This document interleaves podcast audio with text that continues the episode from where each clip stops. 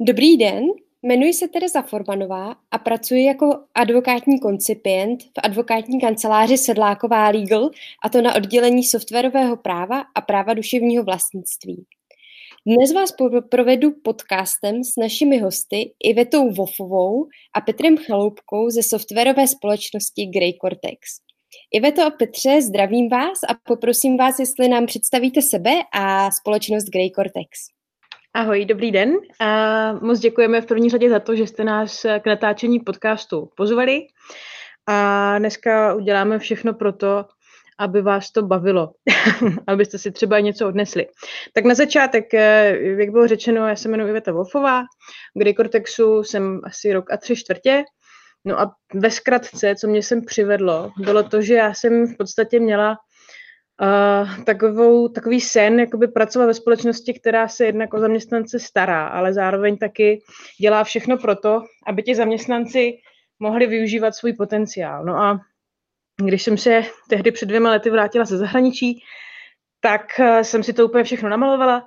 No a potom jsem uh, přišla do Grey Cortexu na pohovor a zjistila jsem, že si to s Petrem uh, představujeme úplně stejně, No a teď jsem tady a už skoro dva roky pracuji na tom, aby kolegové a kolegyně měli to nejlepší, co potřebují ke své práci. Mm-hmm. Takže vaše pozice eh, je na HR? Uh, jo, my tomu říkáme talent development, ale samozřejmě to zahrnuje práci, práci s lidmi a veškerou administrativu a tak dál, ale uh, spíše se zaměřujeme na to, aby opravdu gro toho celého procesu nebo všech těch procesů, aby v tom středu byli lidi a ne nějaký procesy nebo papíry. Mm, moc děkuju a poprosím tebe, Petře. Ahoj Teresko, zdravím diváky. Moje jméno je Petr Chaloupka, jsem ředitelem a spoluzakladatelem společnosti Grey Cortex. To znamená, že jsem tady od začátku, vlastně ještě před začátkem. A to je ke mně asi tak všechno. něco o Grey Cortexu, co vyvíjíte za produkty? To už je zajímavější otázka. My budeme za chvilku slavit čtyři roky existence samostatné společnosti Grey Cortex, ale naše historie je trošku delší, protože se začala psát už před víc než deseti lety tady na uh, brněnském VUT, kde jeden z našich spoluzakladatelů, Petr Chmelář, dělal výzkumy, uh, které směřovaly ke hledání anomálií tehdy ve videosignálu. Seznámil se tam při doktorantském studiu s eh, druhým naším spoluzakladatelem Míšou Drozdem, který v té době už pracoval jako white hacker nebo etický hacker a stál na té správné straně zákona a pokoušel se zákazníkům, od kterých byl najat, nabourat jejich eh, počítačové systémy a jejich zabezpečení a ukázat jim, jestli náhodou v tom nemají nebo mají nějakou díru. Tihle dva pánové se dali dohromady a to byl takový úplný prazáklad toho prahistorického, prehistorického Grey Cortexu a produktu Grey Cortex Mendel, který dneska máme. A my jsme se potom po nějaké delší době před těmi čtyřmi roky rozhodli ještě s dalšími kolegy, že založíme samostatnou firmu a budeme se té oblasti kybernetické bezpečnosti a tomu, co my děláme, to znamená analýzy síťového provozu a hledání anomálií v něm věnovat naplno. Tak to je tak stručně k nám. Mm-hmm, moc děkuju. My víme, že jste se v nedávné době a v této krizi rozhodli pomoct nemocnicím s ochranou proti kybernetickým útokům, které nastaly uh, asi nejen tady v Brně. Co vás k tomu vedlo? Tak bylo to takové v tu první chvíli velice spontánní rozhodnutí. Já jsem ráno vstal, Pustil jsem si televizi k tomu, abych se mohl vypravit do práce a první zpráva, kterou jsem viděl, tak byla zpráva o napadení fakultní nemocnice v Brně kybernetickými zločinci. A pro mě to nebylo nic neočekávaného, protože ta kyberkriminální scéna samozřejmě té současné situace využívá k tomu, aby maximalizovala svoje zisky, to znamená, jsou velmi aktivní tady v tomto směru. No, takže když jsem tu zprávu zaregistroval, a protože teď chodím do práce pěšky, tak za to je zhruba půl hodiny, než jsem došel do práce, jak mě napadlo, že něco bychom s tím měli udělat, co s tím můžeme udělat. Máme produkt, který dokáže těm nemocnicím pomoct, aby riziko napadení minimalizovali. Takže jsem sedl k počítači, napsal jsem takovou velmi spontánní, rychlou zprávu na LinkedIn, která se ohromným způsobem rozšířila během několika hodin se hlásili další, ať už kolegové a kamarádi, se kterými se znám, ale i lidé z pro mě do té doby neznámých firm, s tím, že tomu strašně fandí a že by se rádi k té pomoci přidali a tím řekneme, kdyby jsme potřebovali lidskou sílu nebo nějaký další produkty, firmy a tak dál. A tohle všechno se odehrálo během pátku a protože tahle doba je strašně zlá, ale zároveň je strašně krásná v tom, jak se lidi dokážou spojit a že se dokážou udít věci, které se ještě před měsícem nebo dvěma zdály jako naprosto neuskutečnitelné tak mě se právě přes LinkedIn a přes kontakty, který se tam k, té, k tomuhle přihlásili, sdíleli to, různě na to reagovali, podařilo spojit s lidmi přímo z ministerstva zdravotnictví a ještě vlastně během neděle jsme se s nima domluvili, že vznikne nějaká skupina, dneska se to jmenuje Akční výbor kybernetické bezpečnosti při ministerstvu zdravotnictví, a vlastně za tři dny po té mojí zprávě, to znamená v pondělí, jsme se dokázali poprvé sejít už virtuálně, protože už samozřejmě platila všechna ta omezení, která platí dnes a domluvit se na tom, že můžeme těm nemocnicím něco nabídnout a že jim v případě zájmu můžeme pomoct. Takže začalo to jako spontánní myšlenka, skončilo to jako něco velmi praktického, co funguje a já pevně věřím, že to nepřestane fungovat s koncem té koronavirové pandemie a že ta spolupráce státního a soukromého sektoru bude pokračovat. Mm-hmm, moc děkuju. Jaký byl odhlas mezi těmi ne- nemocnicemi? Vlastně ty jsi zmínil, že se zapojili dobrovolníci nebo ostatní kolegové z oboru, kteří nabídli svou pomoc. Jak to vnímají ty nemocnice? No, v tuhle chvíli proběhly už vlastně nějaký praktický, naprosto praktický věci a ta pomoc se dostala z nějaké té myšlenkové do té praktické části. Znamená konkrétně fakultce v Brně vlastně pomáhali dobrovolníci tady kolem tohohle akčního výboru potom s přeinstalací počítačů a s uváděním toho všeho do normálního stavu a to stejný se stalo, když byla o týden později napadená psychiatrická léčebna v Kosmonosech. Doufám, že to říkám správně. A tam zase kolegové z dalších firm prostě pomohli, okamžitě se zmobilizovali a dokázali pomoct eh, státní správě a té nemocnici konkrétně v tom, co, co bylo potřeba. No a samozřejmě ta naše spolupráce, doufám, bude pokračovat dál a eh, ono to není úplně lehký, protože my jsme v tom, v tom soukromém sektoru a v tom biznise, který děláme, zvyklí na to, že se věci dají udělat poměrně jednoduše a rychle. A nemocnice samozřejmě ty, které jsou pod státní zprávou, ne soukromé, tak ty úplně velké pravomoce v tomhle nemají. Jejich zřizovateli jsou kraje nebo města, další, další územní celky.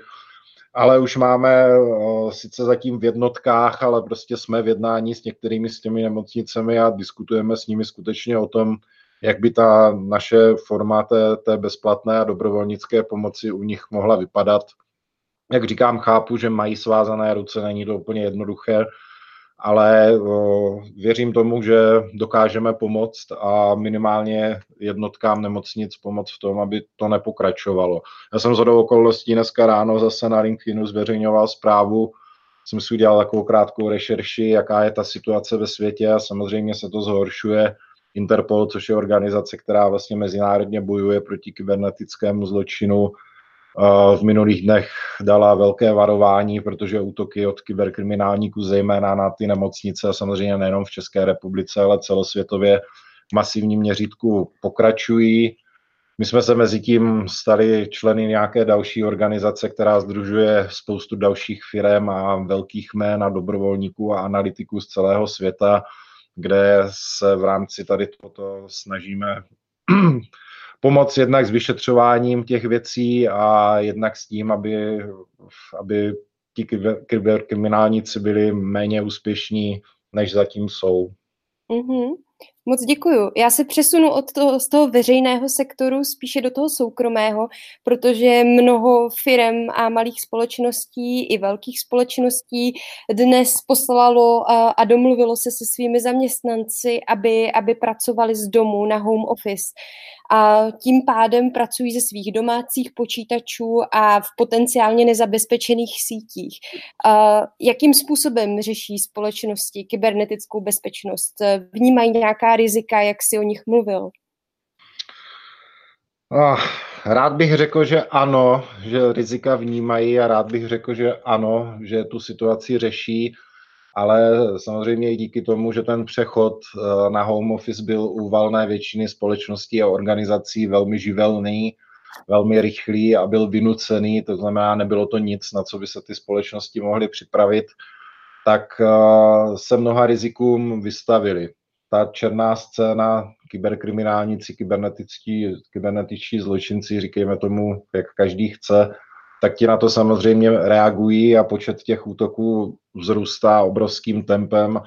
A asi všichni zaznamenali, že zejména v posledních dnech bylo spousta útoků a nalezených nedokonalostí a děr ve videokonferenční službě Zoom, která taky začala být samozřejmě masivně používaná mnohem víc než v těch minulých měsících nebo letech, právě i díky tomu, že lidi jsou dneska na home office a 99,9% schůzek se dneska koná virtuálně. To znamená, kyberkriminálníci prokázali jednu jedinou věc. Za prvé potvrdili to, že jsou to zločinci, že nemají vůbec žádnou morálku a to prokazují jednak útoky na nemocnice, samozřejmě i útoky na další cíle.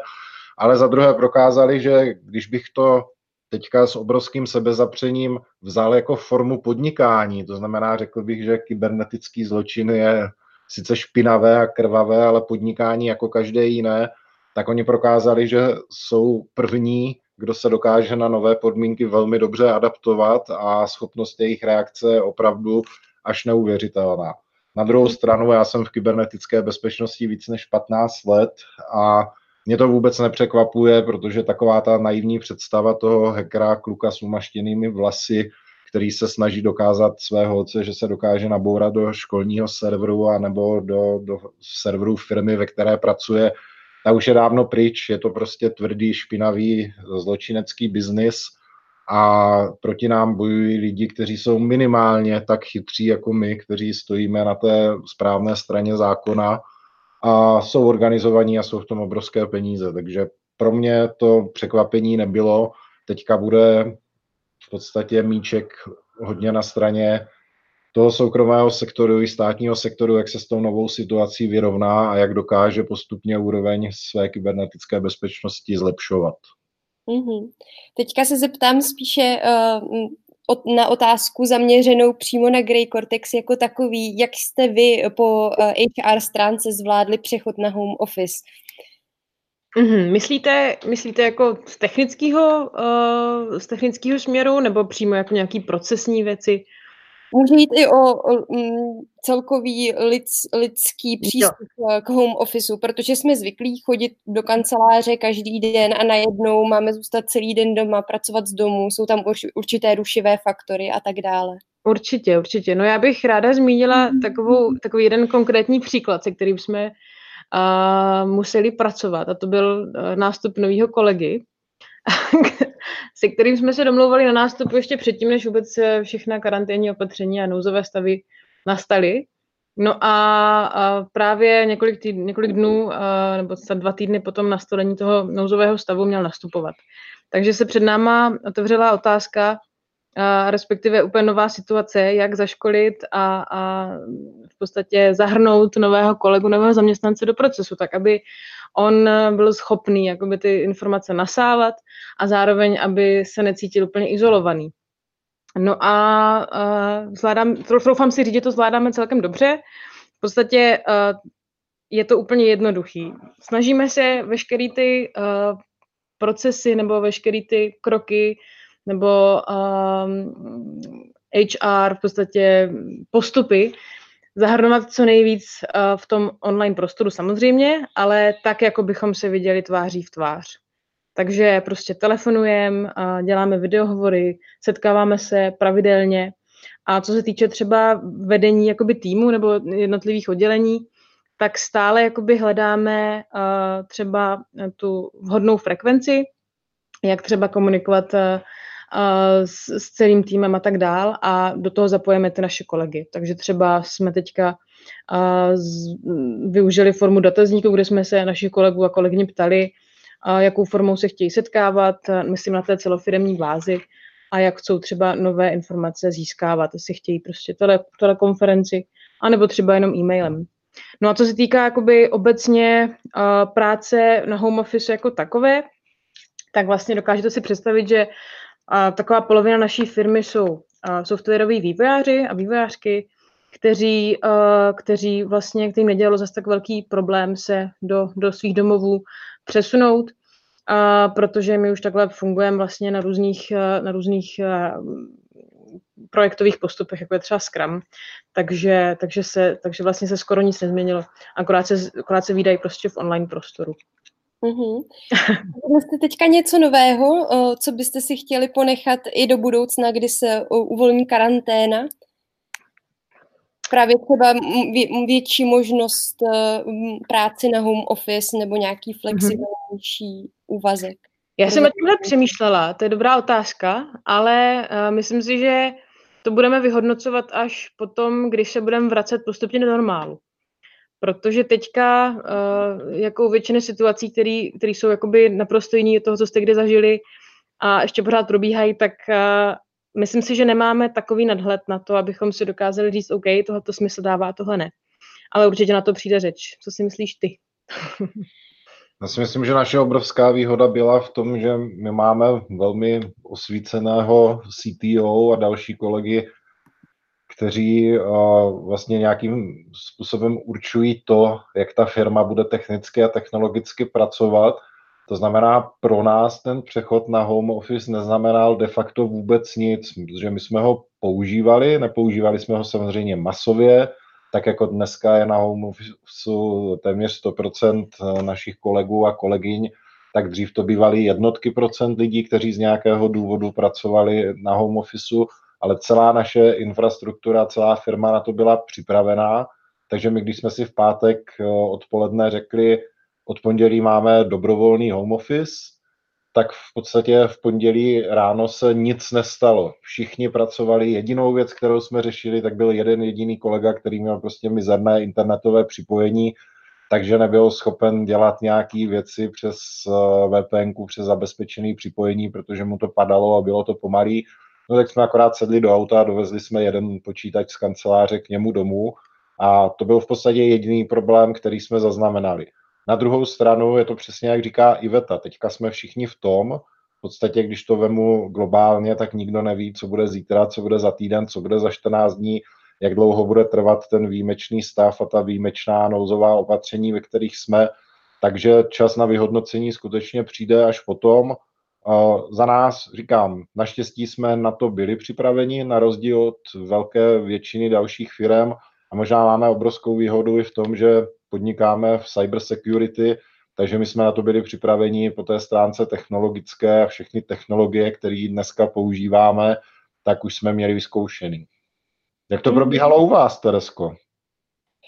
No, u nás je pořád uh, malá skupinka lidí, kteří uh, chodí do kanceláře, ale samozřejmě s klienty uh, fungujeme dálkově, to znamená, že většina kontaktů s klienty se přesunula do online.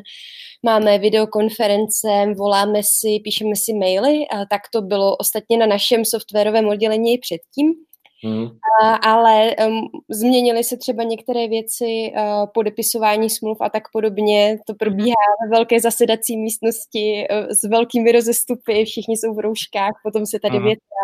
Takže některé věci úplně nejdou uh, vyčlenit uh, do, do, té online, do onlineového prostředí. Ale co se týče kolegů, jako máme pár kolegů, kteří si zvolili home office a opravdu jsou mm, tři týdny na home office, všechno funguje, máme videokonferenční hovory a tak podobně. Hmm. Tak myslím, že to také nějakým způsobem funguje. Jo, tak vy jste taky měli tu výhodu, protože vy jste sice právníci, ale specializujete se na tu oblast IT, takže jste takový právníci, kteří jsou trošku postižení ITáci, nebo ITáci, kteří jsou postižení právníci. My máme výhodu v tom, že naši klienti jsou zvyklí komunikovat mm-hmm. jo, jo. přes internet, takže s tímhle s tím není problém a je to velká výhoda. Hmm. Tak jo, abych nepřevzal otěže rozhovoru, tak ti vracím žezlo. tak já, já si myslím, že už jsem se zeptala na všechny důležité dotazy, které jsem chtěla položit a chtěla bych se zeptat, jestli máte na závěr nějakou pozitivní zprávu pro posluchače, nějakou motivaci nebo něco, co byste chtěli všem vzkázat. No já si myslím, jestli můžu. Mě to napadlo, když jsi mluvil o tom, jak vlastně, jak je to teďka přebujelý ten trh s tím kyberzločinem. Vlastně v celé té jakoby zranitelnosti toho kosmopolitního světa, díky které jsme byli, nebo naše státy, naše prostě regiony nakažený tím virem ve velmi krátkém čase, tak v té zranitelnosti je na druhou stranu hrozně veliká síla, protože my teďka uh, sice bojujeme s velkýma uh, kyberzločinama a napadeníma třeba různých institucí a nemocnic. Na druhou stranu můžeme ty zprávy si uh, šířit stejnou rychlostí, možná ještě větší a o to lépe s nimi bojovat. A ještě jedna věc, co se s tím pojí, tak se mi moc líbí, že teďka tak nějak se um, mažou ty hranice mezi v uvozovkách konkurenty ve stejném podnikání, což je třeba ta cyber security, což je, což je úplně super. A myslím si, že kdybychom si z toho odnesli tady ty dvě věci, tak uh, budeme ohromně, ohromně víc jakoby silnější společně. mm, to, je, to je super. Iveta to řekla tak, že už k tomu jako skoro není co dodat. Já teda zkusím, zkusím aspoň něco málo. Já jsem celoživotní optimista, takže pro mě tady ty situace, já v nich pořád hledám všechno pozitivní, jo. Iveta u mě už leta říká, že ohýbám realitu, protože prostě když se rozhodnu, že něco chci udělat a že to dává smysl, tak asi skutečně tu realitu ohýbám, aby k tomu nakonec došlo.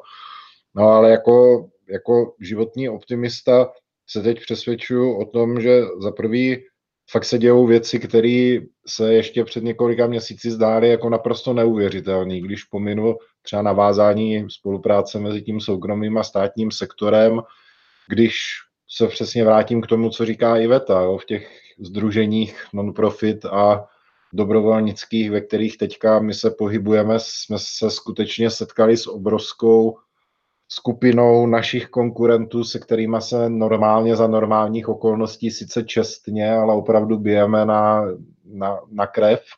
A tady pomáháme, abychom proti tomu společnému nepříteli, těm kybernetickým zločincům, mohli bojovat. Určitě z toho vzejde něco dobrýho. Já si myslím, že svět po koronavirové pandemii už nebude nikdy stejný, jako byl před ní ale jako optimista věřím, že v mnoha ohledech bude lepší. Hmm. Tak moc děkuji za poslední pozitivní a optimistickou zprávu do budoucna a přeji vám i posluchačům mnoho sil k překonání současné situace. Děkujeme. Děkujeme a taky posluchačům. Děkujeme hodně Ahoj, optimismu. Ahoj. Ahoj.